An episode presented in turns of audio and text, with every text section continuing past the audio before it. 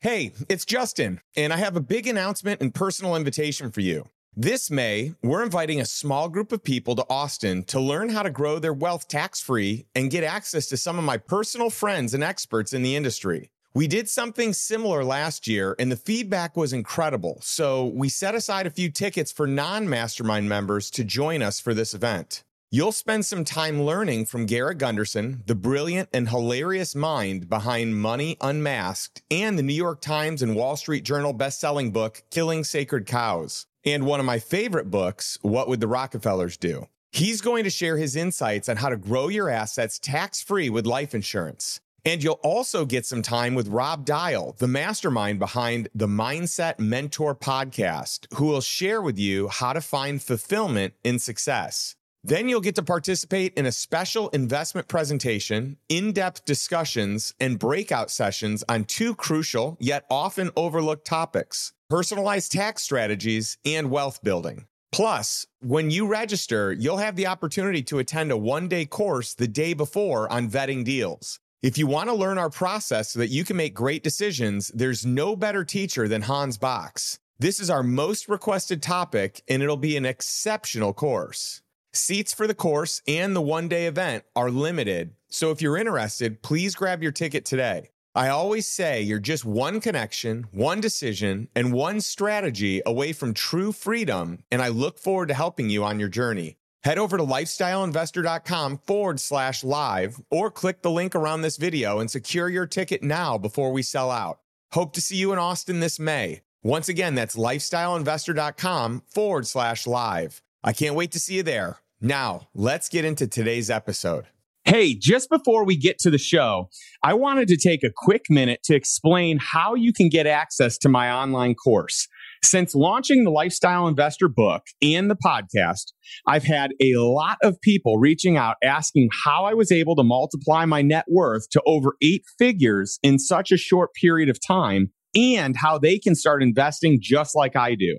While the podcast is loaded with lots of alternative investment advice from both myself and my guests, it's not intended to be a comprehensive system that walks you through my step-by-step process. That's why I decided to create the Lifestyle Investor Course, a complete roadmap for anyone who wants to take a deeper dive into the world of lifestyle investing. If you want all my strategies for creating passive income and building wealth conveniently packaged up into a simple to follow course, visit justindonald.com forward slash course for all the details. Welcome to the Lifestyle Investor Podcast. Imagine being able to earn passive income, build long-term wealth, while gaining total freedom from your business or job. That's what lifestyle investing is all about. I'm your host, Justin Donald, and in less than two years, my investments drove enough passive income for both my wife and me to quit our jobs. And now I want to show you how to do the same. I want to teach you how to create wealth without creating a job. You'll learn the exact same investment strategies I used to multiply my net worth to over eight figures all before the age of forty.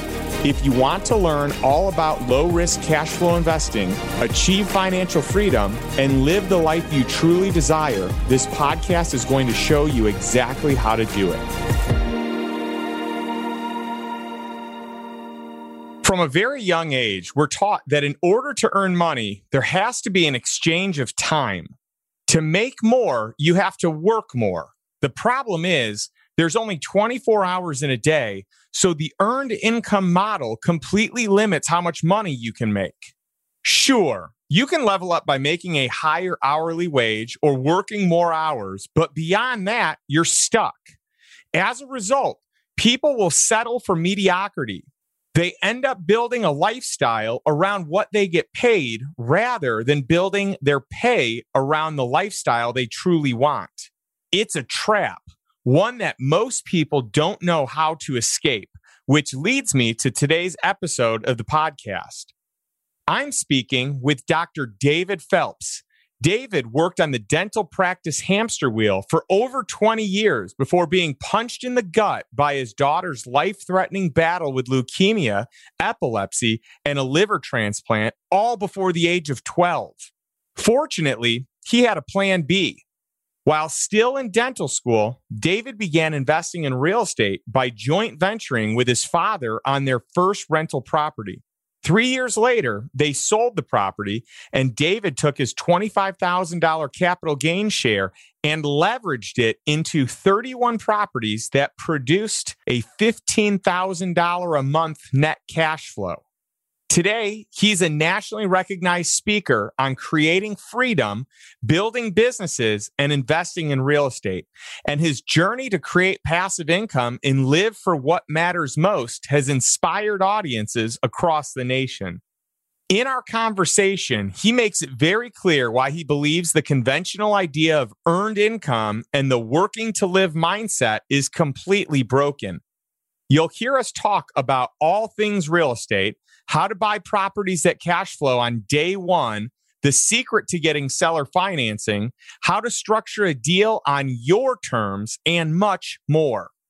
You'll also learn why the nest egg approach to investing is incredibly flawed and what you can do to avoid the trap of earned income. One more thing before we get to today's interview. David has a gift for the Lifestyle Investor Podcast listeners. He's giving away a special P D F report. Why now is the time to create cash flow and security through real estate. Plus, you'll also get a video training resource and digital worksheet on how to calculate your freedom number. To get access to this offer, visit justindonald.com forward slash 38. Thanks for listening, and without further delay, my conversation with Doctor David Phelps.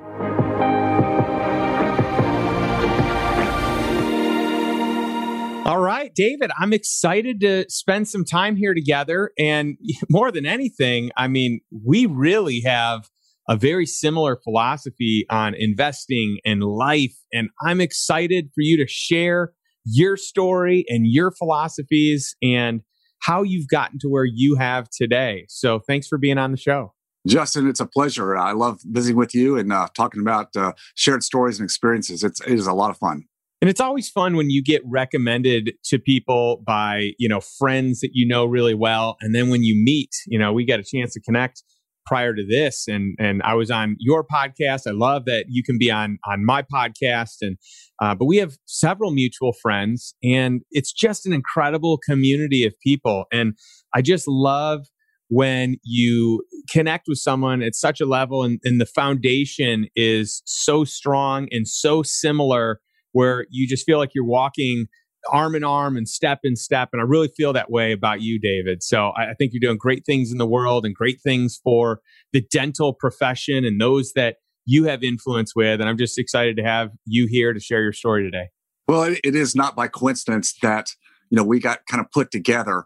And even though we came from different backgrounds, you know, as you said, it's like we've been long lost friends. You know, twenty years ago, we were in school together. I'm just making this up, of course. And then like we just connected last week, and it's like, we just pick up where we left off. Well, we're just picking up because our stories and our philosophy of life is so similar. So I think that's exactly what you're saying. It's just like, it's fun. It's easy. Yeah. Well, you have figured out this, this hack, the hack of living the life that you want. And you're one of the few that have been able to do it. And you've got an incredible life. You don't have to work. You get to work. You have the privilege of working and the opportunity to impact and influence people, but you don't have to.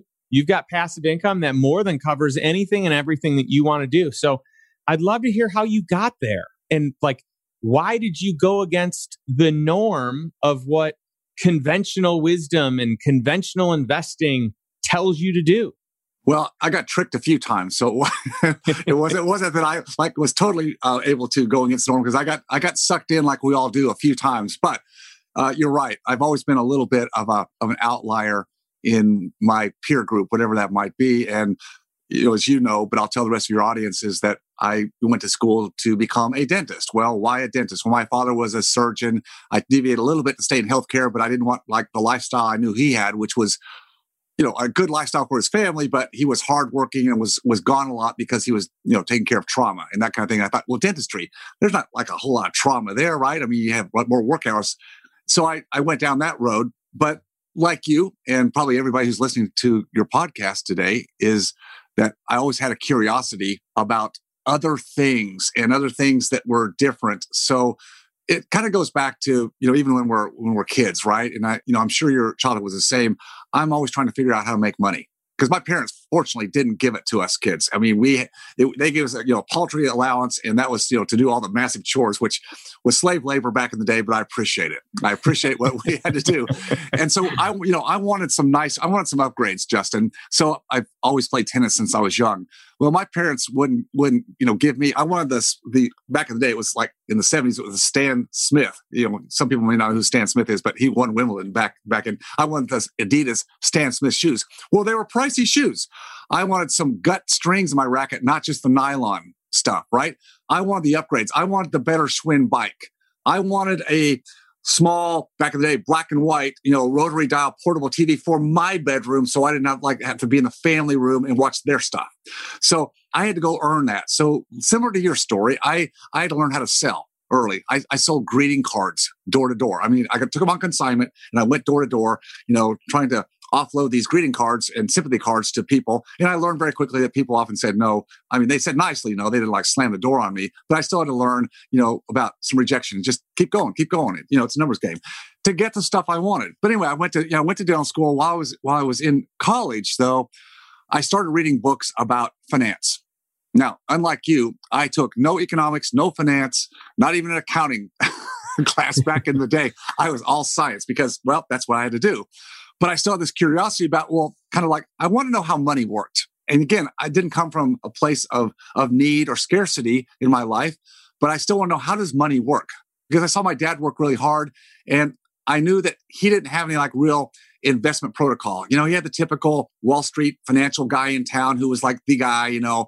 But listening to my parents talk as I was growing up, Uh, again, not that there were financial worries, but I just remember talking about, you know, the, the orange grove in Florida, like it froze, you know, I mean, that's something he invested in, right? Or just different disparate things. And that's kind of the hodgepodge Wall Street. And I just, in my back of my mind, I think I said, I want to, I want to learn how to do that better. So, so I started reading books in college. I read books about Wall Street, mutual funds, and, and I grabbed some books on real estate. And the books on real estate just made sense. It just, it's tangible asset, and I could exert whatever control I wanted over it. I missed all the aspects that you and I know about alternative investments. It was all there in front of me. So long story short, I convinced my dad to invest in our first joint venture property when I was in my first year in dental school, knowing I'd have at least four years and then we'd figure out what to do. And, and I found out, you know, after waiting tables, which is what I did to put myself through school, I waited tables on the side and I made good money. I mean, back in the day, it was flexible hours. I made good tips, relatively high-end restaurant back in the day. But when I calculated what I made in tips working for four years and the capital gain profit that I split with my dad, which is about twenty-five thousand dollars, this is back in nineteen eighty-three. So we're going almost forty years back. That was a chunk of money for a kid coming out of school that I still had some student loans. And yeah, I took that money and I parlayed it into more properties. But the big takeaway for me, Justin, and I'll, I'll take a breath because I, I know you'd like to ask some questions. The big epiphany for me was when I looked at that twenty-five thousand dollars, which was a capital gain profit. We both know that's different than ordinary income. And I realized how much time did I exert primarily on the front end of locating, negotiating, acquiring, arranging some upgrades to the property, right? And then I became the manager. Well, it's even a dumb, well, not a dumb kid, but inexperienced kid. You know, I figured out, you know, how to manage and put a family in and have an attorney put together a lease contract. And then the rest was pretty much a free ride. And yet, Every day, I not every day, but four days out of the week, I you know put my stuff on and go work at the restaurant, and I made about ten x in a capital gain profit over three and a half, four years over what I made working in the restaurant. And that was, to me, it's like, that's the game changer. And just like you talk about, it was the asset that produced the, really, for the most part, passive annuity income once the deal was set that gave me this chunk of money. Because I never, I couldn't save that kind of money from from waiting tables. I mean, it was all spent. It was spent on stuff, right? Because that's usually what happens with income. It gets spent on lifestyle, college lifestyle, whatever it might be. Uh, all right, so I'll stop there because that's what you want to hear. Oh, that's such a great intro, and I love your story. And again, you know, there's so many similarities to just the way you and I grew up, and the the way that we had to kind of find our own income. You know, my parents told me early on. I remember in seventh grade, I had to get my first job because my mom said, you know, we're not your bank. If you want money, then you need to go get a job. And so I did. And I loved having that freedom and that autonomy. And I got into selling newspaper subscriptions door to door. You know, my buddies had paper routes. I actually wanted to be able to make more than that, you know, that I'd be responsible for income based on sales. And same for you, where you went door to door and you got tons of rejection, just like I got tons of rejection. And what a better foundation than that, to just know what it's like in the real world, to appreciate a sale, to uh, learn how to communicate effectively. I mean, that's powerful. And then like you, I also very much uh, got my next layer of education, and, and I would call it my primary education via books. Yes. And, you know, learning about real estate. And I, I love that you had this discovery early on where you said, you know what, I, I traded time for dollars and that return was fine, but I four X that return with no time. Right. And I had a similar moment to you in that. And mine might have been a little bit later on. I mean, I, I had read books and I knew kind of how I wanted to transition from earned income or time spent earning income to passive income or asset income. And so, it, but it, it really was eye-opening to me when I looked at what my very first flip that I did. And most of the real estate that I bought was buy and hold. Mm-hmm. That's always kind of how I heard to do it. And I did this flip of a mobile home park in a year and a day.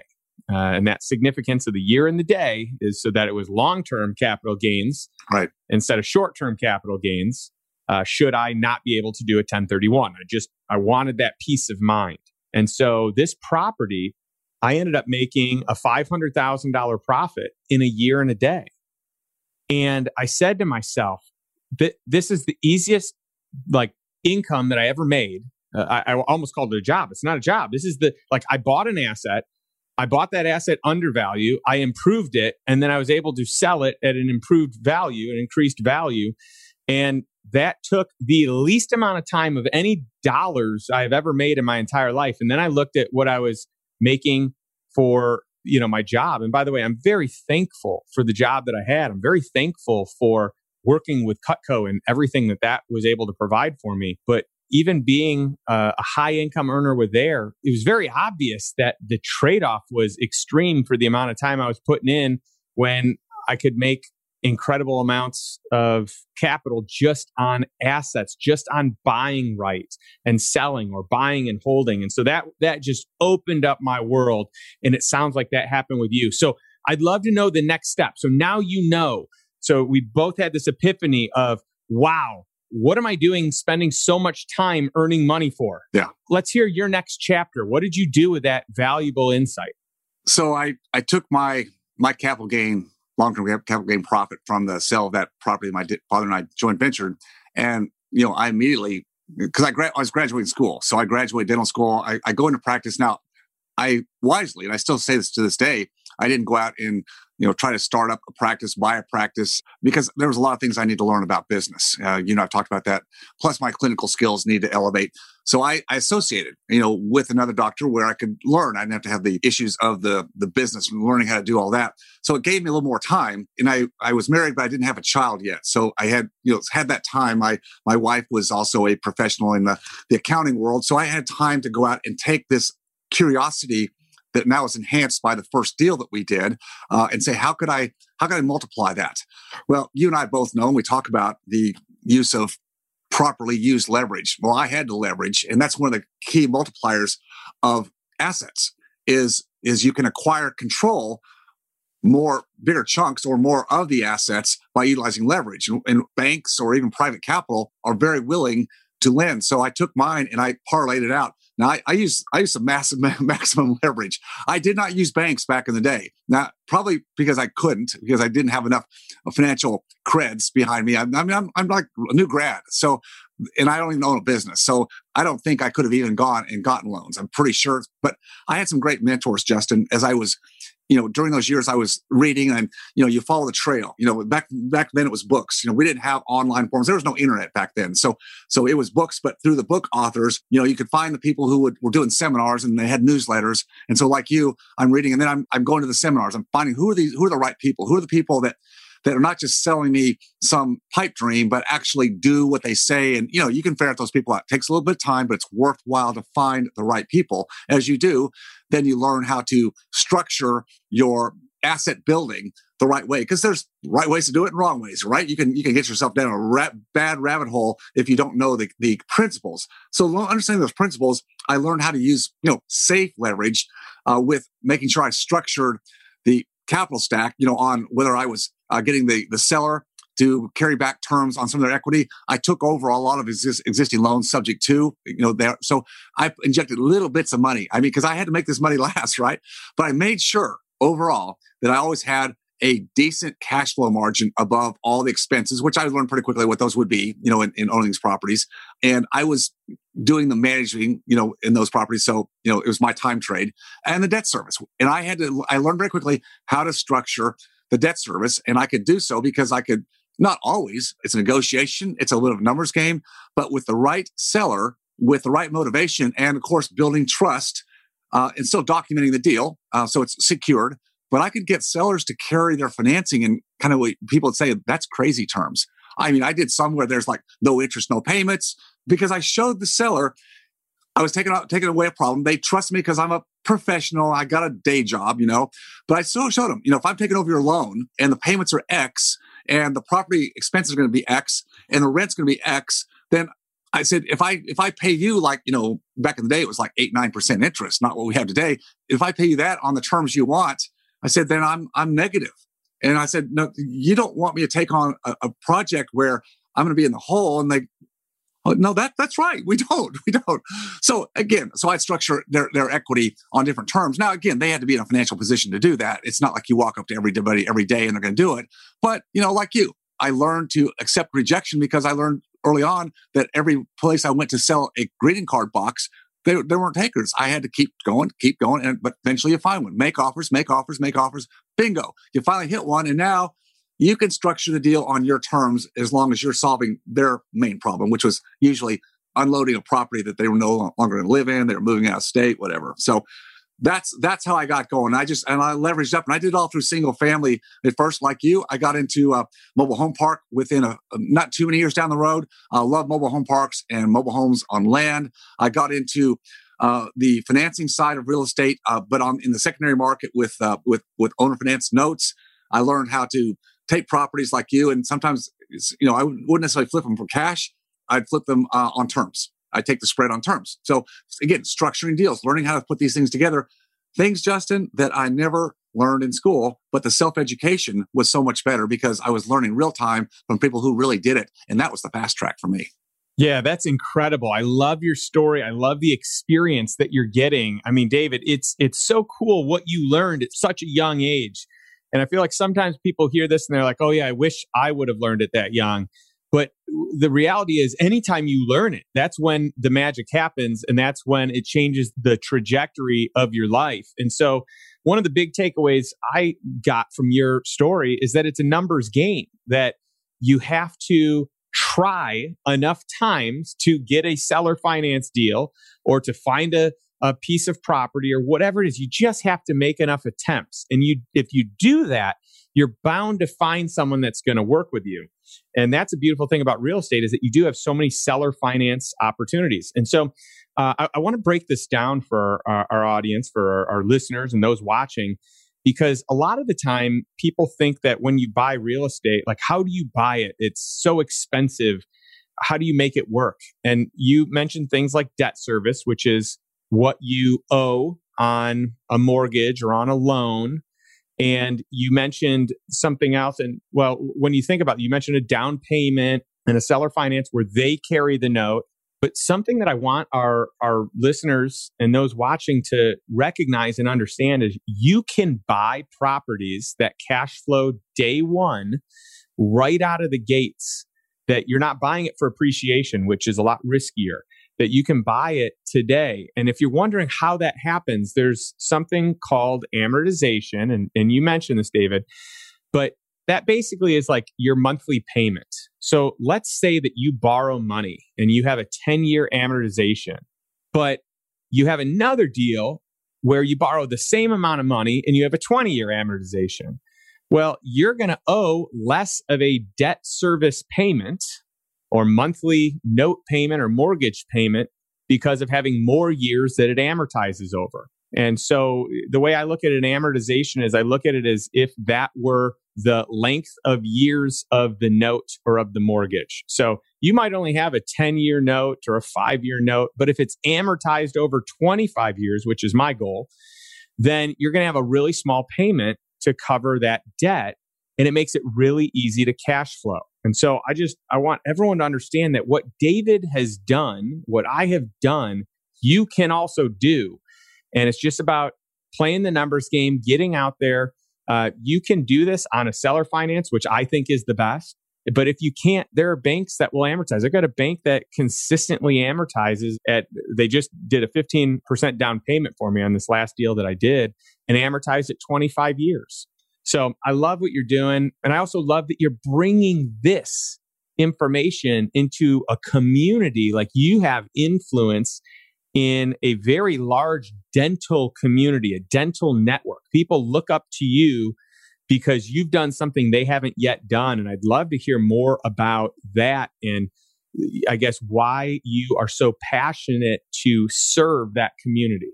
Well, because I'm one of them. I mean, you know, as dentists, and I can make fun of dentists because I am one, right? But, and so, you know, we're typically, we're very analytic. We're fact finders big time on the Colby. So that means we got to analyze, analyze, analyze, analyze. Whoops, better step back and analyze one more time, which is great when you're working on the human body. No question. That's the person you want doing surgery or dentistry on you. You want someone who's like really detailed and going to check, check, check, check and measure five times and all those things. But outside of that, it doesn't work. And so I had to learn to, you know, to have like two separate identities or psyches, I guess is the way it was. Uh, and I tell people, I laugh and I say today, you know, I was, I was a dentist by day, but, you know, nights and weekends, you know, I was the entrepreneur. So flip that dentist hat off. And now I'm putting on this other hat that says not to be cavalier about taking risk. No, you and I both know that, but there's ways to mitigate the risk. And a big part of it just comes from, you know, the communication skills. So you learn that through Cutco. I learned through selling greeting cards. And then I, I waited tables for eight years, college and dental school. So again, same thing. I'm learning how to deal with different kinds of people. I'm an introvert.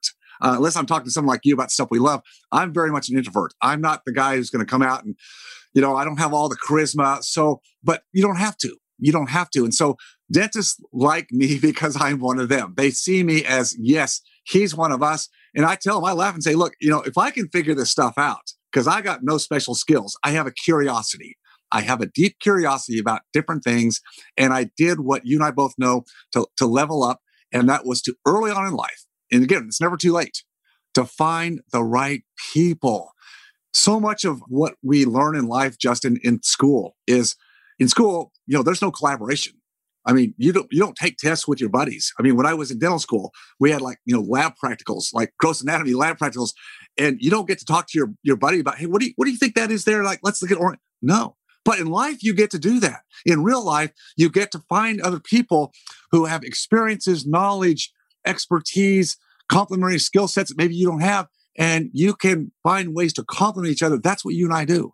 We don't try to go out and find the deal, put the deal together, put all the wheels in motion like a new business. It's like, no, I'll bring a piece of whatever I bring to the deal. Maybe I bring some expertise in this particular deal. Maybe not. Maybe I just have the access to capital or credit. That's good enough. Whatever you bring, and then you can learn how to take slices. And I know that's what you do, you know, parts of the revenue and profit sharing on the revenue and sometimes equity stakes. But the whole fun part for us, Justin, is the skill set of learning how to put together win-win structures. When when someone has a problem, which maybe it's more like a challenge, like there's this opportunity and someone found an opportunity. It's like, okay, they're really good at maybe running the operations because they understand the industry or whatever it is, or the real estate. But, you know, they don't have the other pieces, like they don't quite know how to structure it, and the access to maybe the private capital or the institutional capital, not quite sure how to structure it. And if you've got experience doing that, then you bring that in, inject that into the deal, structure it so it's a win-win for everybody. You're all on the same page. So no one's like sucking, greeting, greed, really taking more than they should. You got to let the market go, and deals will work out differently over time. But knowing how to structure and mitigate your risk, it doesn't leave a whole lot of risk out there. Not that every deal is going to work out exactly to what we, our expectations, but they don't have to, because we know how to over-secure, over-collateralize the potential risk we make. So if somebody needs from me, like we lend money a lot, right, Justin? So operators, I'll lend money and take different kinds of profit shares and cash flows and equity pieces to make it fit for them. But let's say somebody needs more loan to value in a deal than I'm comfortable with. Okay, my question is, what else you got?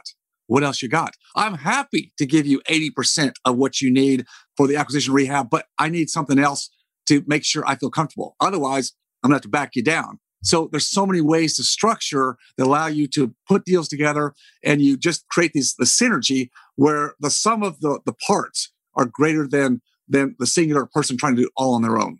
That's exactly right. And I love that your framework is the same as mine, where you want to win-win. Like the goal is that everyone walks away feeling good. You don't want to be in a position where uh, someone has like really taken advantage of the other side. And I can assure you, if that's the way that you do business, you're not going to get a lot of repeat business. That's it. The repeat business happens because people feel really good about the way that that relationship is set up. And so one of the things I share in my book is that, to me, negotiations are not an adversarial thing. It's not me against you. It's more like, hey, I understand that you want X in sale price. I'm actually okay giving you X in sale price if we can make the terms really work where we can both feel good about them. And so the goal here is let's collaborate and find a way that everyone wins. And, you know, we feel really good. And every time I say win-win, it cracks me up. I always think of Michael Scott from The Office and his win-win-win scenario. But I mean, really, I, I love that. I mean, it's it's hysterical, makes me laugh, but that's what I want. You know, I want everyone to win. And I just think that that's, you know, that's so great. Well, repeat business is the whole key in life. I mean, if you can start working, collaborating with somebody or some group or whatever you put together, and you do one deal successfully, well, guess what? There's going to be more. Well, how about if we do that again on the next deal? And maybe it's a little bit struct- different structure, but we've all had the opportunity to work together. And when you're dealing with real people, that's the other thing I'll say. Again, I, I have nothing against the use of institutional financing, especially non-recourse. I mean, it definitely juices the deal, and interest rates are so low today. But when you can use private capital, you know, whether it's debt or equity structures, you're dealing with real people and real people who get it, who want things to go through. If there's market dynamics, dynamics, Justin, that change the economics of the deal, no fault of the operator. It's just the market. You know, well, we had COVID last year, did we not? We still have it, but I mean, last year. So did that not change the dynamics, at least on the short run, for probably some businesses, some investments? Yes, it did. Now, so if I'm like, got the wrong mindset, like I invested money with somebody and like they had to put like a little pause on on capital distributions because you just want to make sure you're covered. If I'm like egregious, then I go in there and like try to force their hand. Like, what's that about? No, I want my money with people who I know, know how to take care of it. I'm going to back off and say, sure, we'll reconstruct the deal. Uh, we'll change the pref on it. And certainly, er- you know, everything worked out. I mean, everything's climbing back. Whatever it was a year ago during that correction we had, you know, it was a good test case for a lot of people who have never been through any kind of re- correction. It's like, oh, this is what it might look like if we have, when we have the next one, right? So how do we all participate? And with people who who understand how this game is played, that also mitigates a lot of the risk. And I love hearing you already talking from the standpoint of splits and preferred return and equity and all these things that basically are leaning towards private investments. You know, you and I have talked about this before, but I'd love to know your opinion on conventional investment wisdom and stock market investing. You and I are very similar in the fact that we don't yeah. do much of that, and that we see a lot of value in uh, having more control and having greater upside and just really being able to find deals that otherwise wouldn't exist in the public equities. But I'd love to hear you speak on that. So I talk about degrees of separation from our money. You know, the money that we make that we want to invest in something. And so you think about your one's primary business, whatever that might be, doctor, dentist, butcher, baker, candlestick baker. You've got a business, right? You know, so you're that solo entrepreneur. So in your business, however you run your business, invest money in the business, whether it's expansion or more labor or technology or whatever, you have direct control. You are making decisions right there. You got the most control of that money, good or bad, uh, right there. Now, let's stretch it all the way out to Wall Street, okay? That's what I call, you know, two degrees of separation, because I don't get to sit in the boardrooms with G M or whoever I'm investing with, you know, on, on the market. I don't get to sit there with them. I don't get to get the insights. I, yeah, I got reports, but I don't I don't really get to see really what's going on behind the scenes. So in, in investing in alternatives, private capital, I'm just one degree of separation, because you and I both know with direct investments and alternatives, we actually get to spend time with the person, the people, the company, the culture. We can dig as deep as we want to, and understanding what their track record is, how they think, what they're looking ahead as far as market risk reduction in their model, because I want to hear that. I want to, yeah, times are good right now. Huge opportunity, right? Whatever it is. It's like, great. But we both know, or we all know, there's going to be a correction. So how do you mitigate? See, I can ask those questions. I don't get to ask those questions on Wall Street. I just have to kind of take my financial advisor's best guess. And does he or she have any more direct connection? They might be able to read reports better than I can, but what do they really have that, that I don't have? Really nothing. So it's degrees of separation of your money. If you want to be ultra super passive and you just want to play that abdicate your financial future, they make it easy, don't they, Justin? I mean, save save on taxes, put your money in the four oh one k, the cash balance, defined benefit plan. We'll save you money all day long, and it's all going to be good. And so people start doing that on a disciplined basis, and they think when they're younger that, yeah, it's they got my back, they got my back. They, and then it's sad when I talk to, to dentist colleagues who are in their late fifties, early sixties, and they're not there. And in fact, they're not even close. And I think about the fact that they had literally the private practice dentist, just my example, over, let's just say twenty-five years, thirty years of practice in their private practice. They probably ran an average over those years of about a million dollars a year gross. Okay. So let's call it thirty million dollars. And to see what little they have left, there's a problem with that plan. It doesn't work. So I try to wake people up early in life and say, look, you can choose. You can choose. You could take the, the model of the mainstream America that will always be there to tell you, yep, put your money over here, save money on taxes, defer, defer, defer. Or you could take the other path, which is going to take you a little bit of time in developing the access points, the people, the network.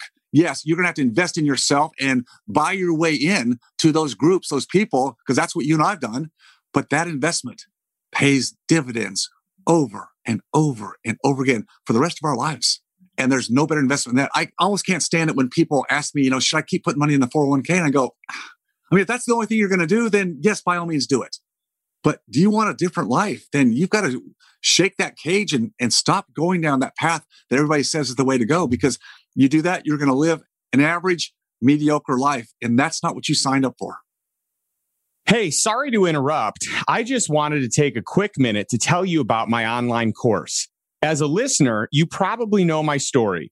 In under two years, I had multiplied my net worth to over eight figures, and my investments were generating enough passive income for my wife and me to quit our jobs. Since launching the Lifestyle Investor book and podcast, I've had a lot of people reaching out asking how I was able to accomplish this in such a short period of time and how they can start investing just like I do.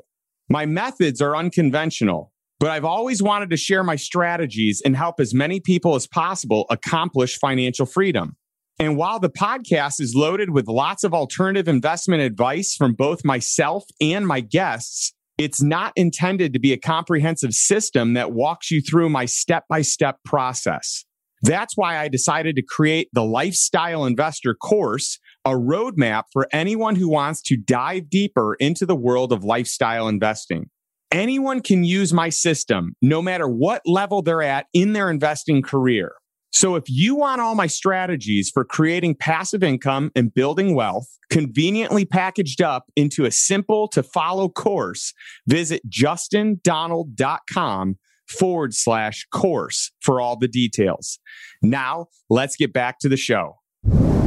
Yeah, it's that whole idea of better than. If you're only going to invest in a four oh one k, that's better than not investing. But if you really want to find something better than a four oh one k, there are endless options out there. And I think that, you know, you get into trouble when the advice is, oh, just defer. Well, in this case, you're deferring. If you're going to be retiring soon, you're deferring into a much higher tax rate. And I actually think it's going to continue to get higher, uh, you know, as this new administration comes in, as the next new administration, over time, as the deficit of our government grows, they're going to need to find those dollars somewhere. So I just think it's going to be higher tax in the future. So I don't know if the best answer is to defer. And I also think that you've got to be careful in an industry where I don't believe that there is alignment in outcomes. Anytime that you can lose when other people win, I mean, Wall Street's going to make money on your money, whether you do or you don't. Right. Your financial planner is too. So find someone that's awesome if you're going to go that route, or choose the route of lower fees, choose the route of index funds, or choose the route of private investments and syndications, choose the route of piggybacking on deals that your friends or people in your network who are successful that have a long track record in a certain area have done, because the nest egg approach does not work like you think that it works. I can assure you of it. I've seen it so many times that if you are saving money for some end date, some retirement date in the future where you're hoping to have enough principal that you can live off the interest, which is highly unlikely, therefore you're then eventually going to spend that money down to zero, there are better ways. There are better ways to wait until that date when you can buy assets that either in full by yourself or through syndications of other investors doing it where you're a limited partner. There are opportunities where you can have equity today, you can have cash flow today, and you don't have to wait twenty years or thirty years or fifty years. And so I'm curious your thoughts on the whole nest egg approach, because you have to see that all the time. I feel like in the medical community, in the dental world, in corporate America, this is the thing. Well, that, that's the problem. It's it's the nest egg. It's the accumulation. Stack it up to different Wall Street products, but you know, get as much as you can stacked into those products, into those various accounts, and then just hope that you have enough. Well, that's the problem, Justin, is this this uncertainty, because through those models, the investor and certainly the the platform, whatever the stock, bond, mutual fund, four oh one k manager, whatever they're using, it, again, it's about accumulation. They've never shown the investor how to orchestrate what you just talked about, cash flow. But that's what it's about. I mean, it's it's about cash flow. Now, their their model is stack it up, and then it's it's ironic to me that what financial advisors say to people when they're leaving their active income career, job, business, selling out, is they say, "Okay, now it's time to put you in conservative investments." I'm thinking, well, what have you been doing for the last thirty years? Uh, well, we've been playing the roller coaster game because that's the only game in town that we have. You know, you ride it up and then you ride it down, you ride it up.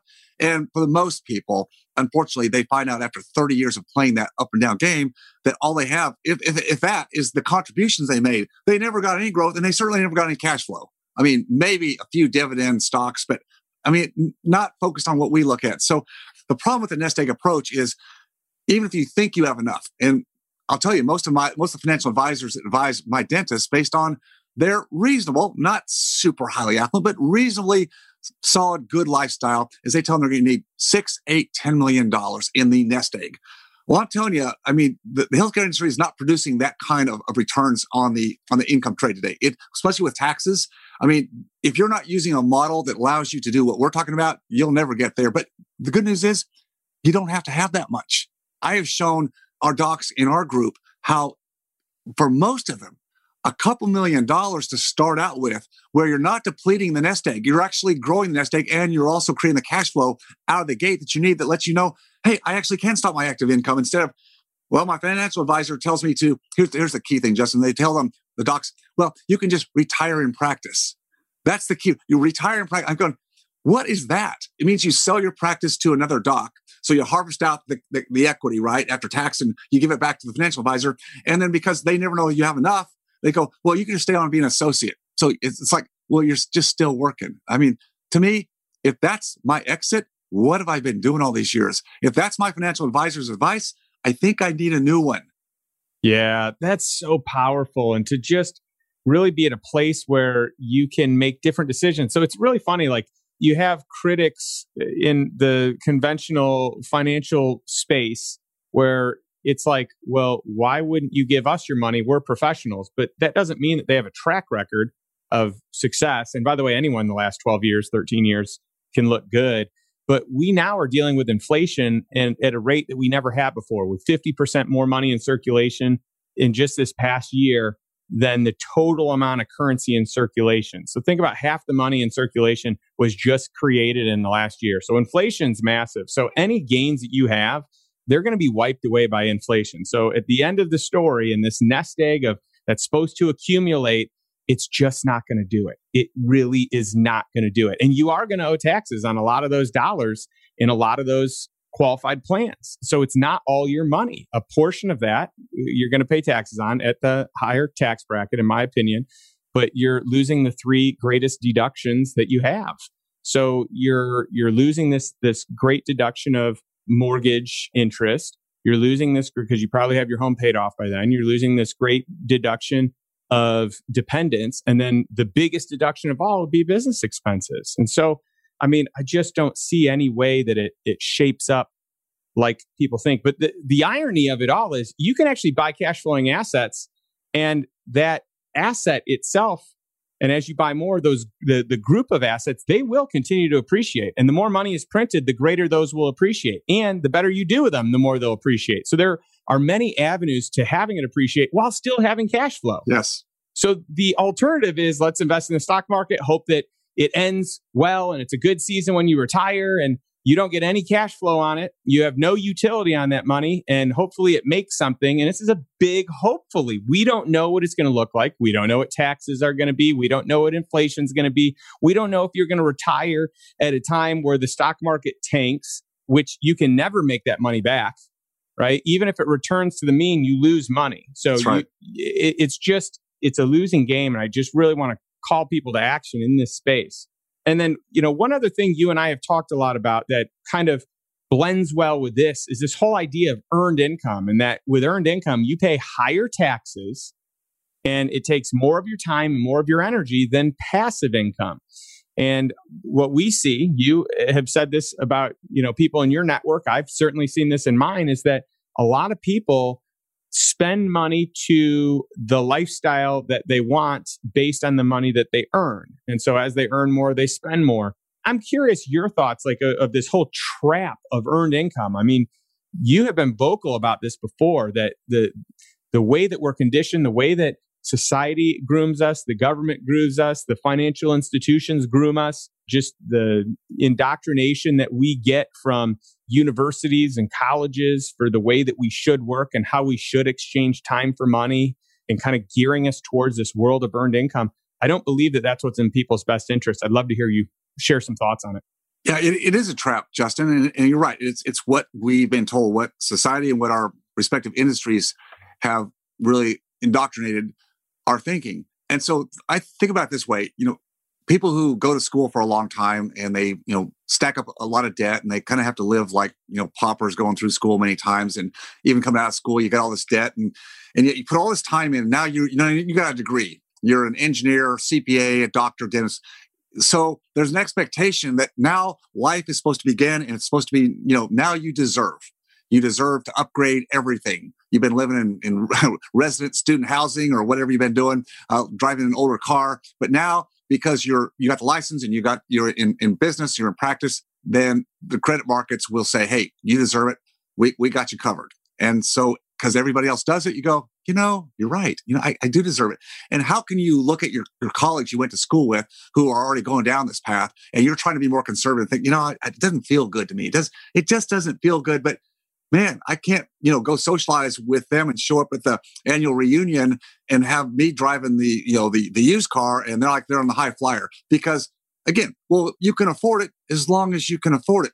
Now, the problem is, again, people think in that mindset that it's okay to elevate the lifestyle because why? Well, the financial advisors, they're taking care of it. Yeah, I'm, I've set up that four oh one k plan. I feel so good about that. And they're saving me big chunks of taxes, and I feel really good. Oh, by the way, where does that savings of taxes go? That deferral, that savings? It goes back to the lifestyle. See, what they should be doing with that money is putting it into assets, other investments, but it ends up going into the lifestyle column. So you're actually getting further behind because you save taxes today, but as you said, you're going to pay taxes at a higher rate down the end. No question that's going to happen. It just, it has to. It's where we're running.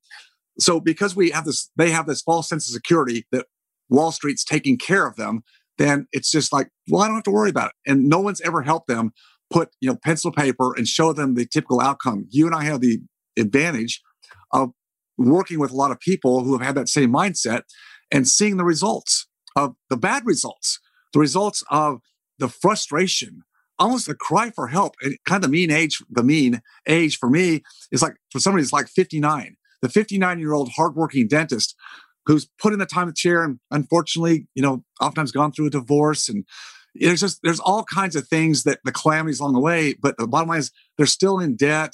and their body's breaking down now because they've been doing it so long. I tell them, I got no magic pill here. I mean, I just don't. I'm so sorry. I want to help, but they just got bad advice, or they didn't seek better advice. They didn't step outside their comfort zone. They didn't seek other people when they had the time to do it, the time, the compounding time to change that model. It, there is a point where it's too late for some. I hate to say it. And so I love catching younger people. And if they'll listen, if they'll just listen, even if they can't act on it yet, and realize that that the snowball effect of compounding equity, wealth, and assets has so much more benefit, and it's a force multiplier that your active income can never keep pace with. Yeah, that is so well said and so powerful. Such a powerful concept. And just this world today of the way that people earn money and the way that they spend money, to me, is backwards. It's like, okay, I have a job that pays me X amount of dollars, and then I'm going to spend that money inside of whatever dollar amount. And most people spend beyond it, right? That's why most people are in debt. And then the moment you get an increase, then the lifestyle increases. But I think what we should be doing is the opposite of that. It's getting clear on, hey, this is what I'd like my life to look like. And in order for it to look like that, here's how much it would cost per month. So why don't I figure out how to earn that per month? And, and by the way, it could be an earned income to start. But what if a part of that was in passive income? And what if the goal was to be able to accomplish all of that in time and passive income? Maybe it just starts at first with your utilities are covered in passive income, or your car payments, or your mortgage, or whatever it is, and it can continue to grow. But I just think if you get into the mindset of, hey, this is actually what I want life to look like, like this is what it cost me to live today. What would really be cool is to have this lifestyle, and it would cost X amount more today. And then if I just were to buy these assets, it would produce this much income, and then I could have exactly what it is that I want. And I'm not sacrificing. I'm not taking my principal and spending it down on liabilities. I'm instead buying assets where they're going to appreciate, and I get cash flow from it. And so I know that you eat, breathe, and sleep that. I think it's incredible. Hey, tell us about your book. I see it in the background there. I'd love to know a little bit more, and uh, I'd love to know where you know people can find your book, because you're you preach and share and teach a message that everyone needs to hear.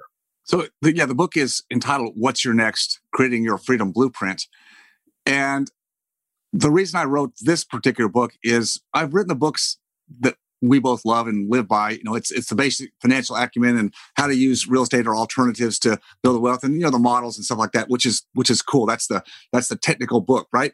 But I wanted to write a book that really spoke more to the bigger picture. Like, what are we really seeking to do? We talked about it earlier about, you know, are we just after the money? No, I mean, no, we're, we're after the freedom. We're after the time trade. So I wanted to write a book that spoke to people, and particularly as couples, because in a marriage, each one of us, while we're growing our family and our goals in a form that, that we both agree on for the most part, there's still individual needs each of us have, right? In a, in a marriage, in a partnership. And I want to speak to both sides because I've you know had the blessing to, to work with a lot of couples. So the book is really, it has some of the basic constructs that we talked about today. I'm not diving super deep in like a lot of math numbers because I think that wears some people out. I want to speak to the bigger picture of the ability, the permission, Justin, for people not to stay in a in a rut, a career path, uh, a time trade that they start out with in life, and they just got to live that thing because society or the industry said that's what you do until you, quote, retire at sixty-five. It's like, you should have the opportunity and the permission to evolve. Now, it doesn't mean you have to sell your business per se, but how could you evolve uh, and be building the, the wealth within the business and outside the business? So to your point, you're letting your, your lifestyle elevate. I have no pro- problem with that, but why don't you do it with assets?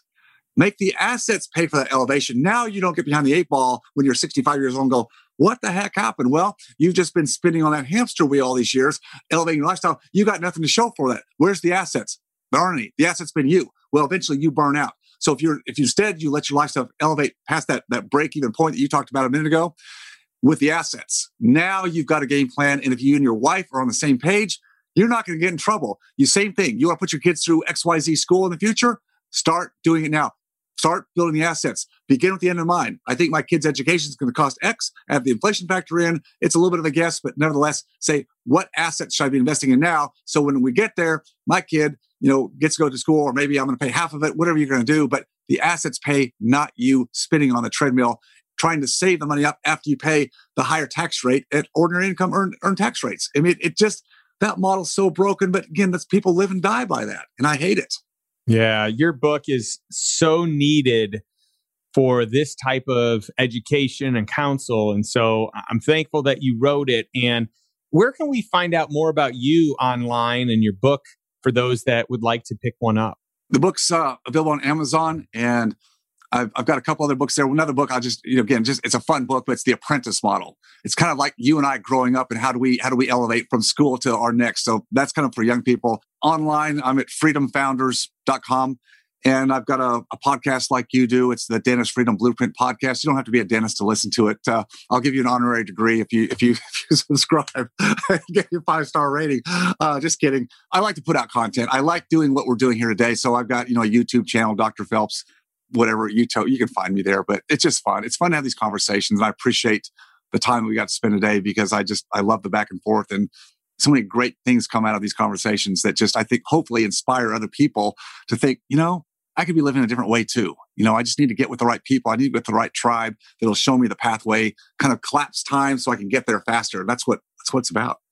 Oh, I love it. Thank you so much for the time today and for sharing. You are a wealth of knowledge and you walk the talk. That's the most important part is like what you are sharing is needed and you know it because you've experienced both sides of the equation. And I just appreciate you being here, sharing your wisdom. And uh, this is just a great episode. So thank you very much.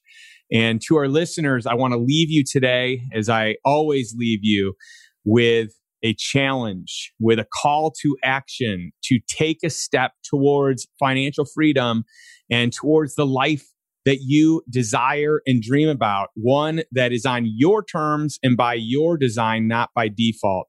So take some form of action today. Thanks, and we'll catch you next week. Thanks for listening to the Lifestyle Investor Podcast. If you enjoyed today's episode, be sure to subscribe so future episodes are automatically downloaded directly to your device. You can also leave an honest rating and review over on iTunes. Not only do I read every single one, but it also helps me understand what content matters the most to our audience. And if you can think of one or two people who could benefit from this episode, would you share it with them right now? Who knows? Maybe they'll buy you something nice when they make their first million.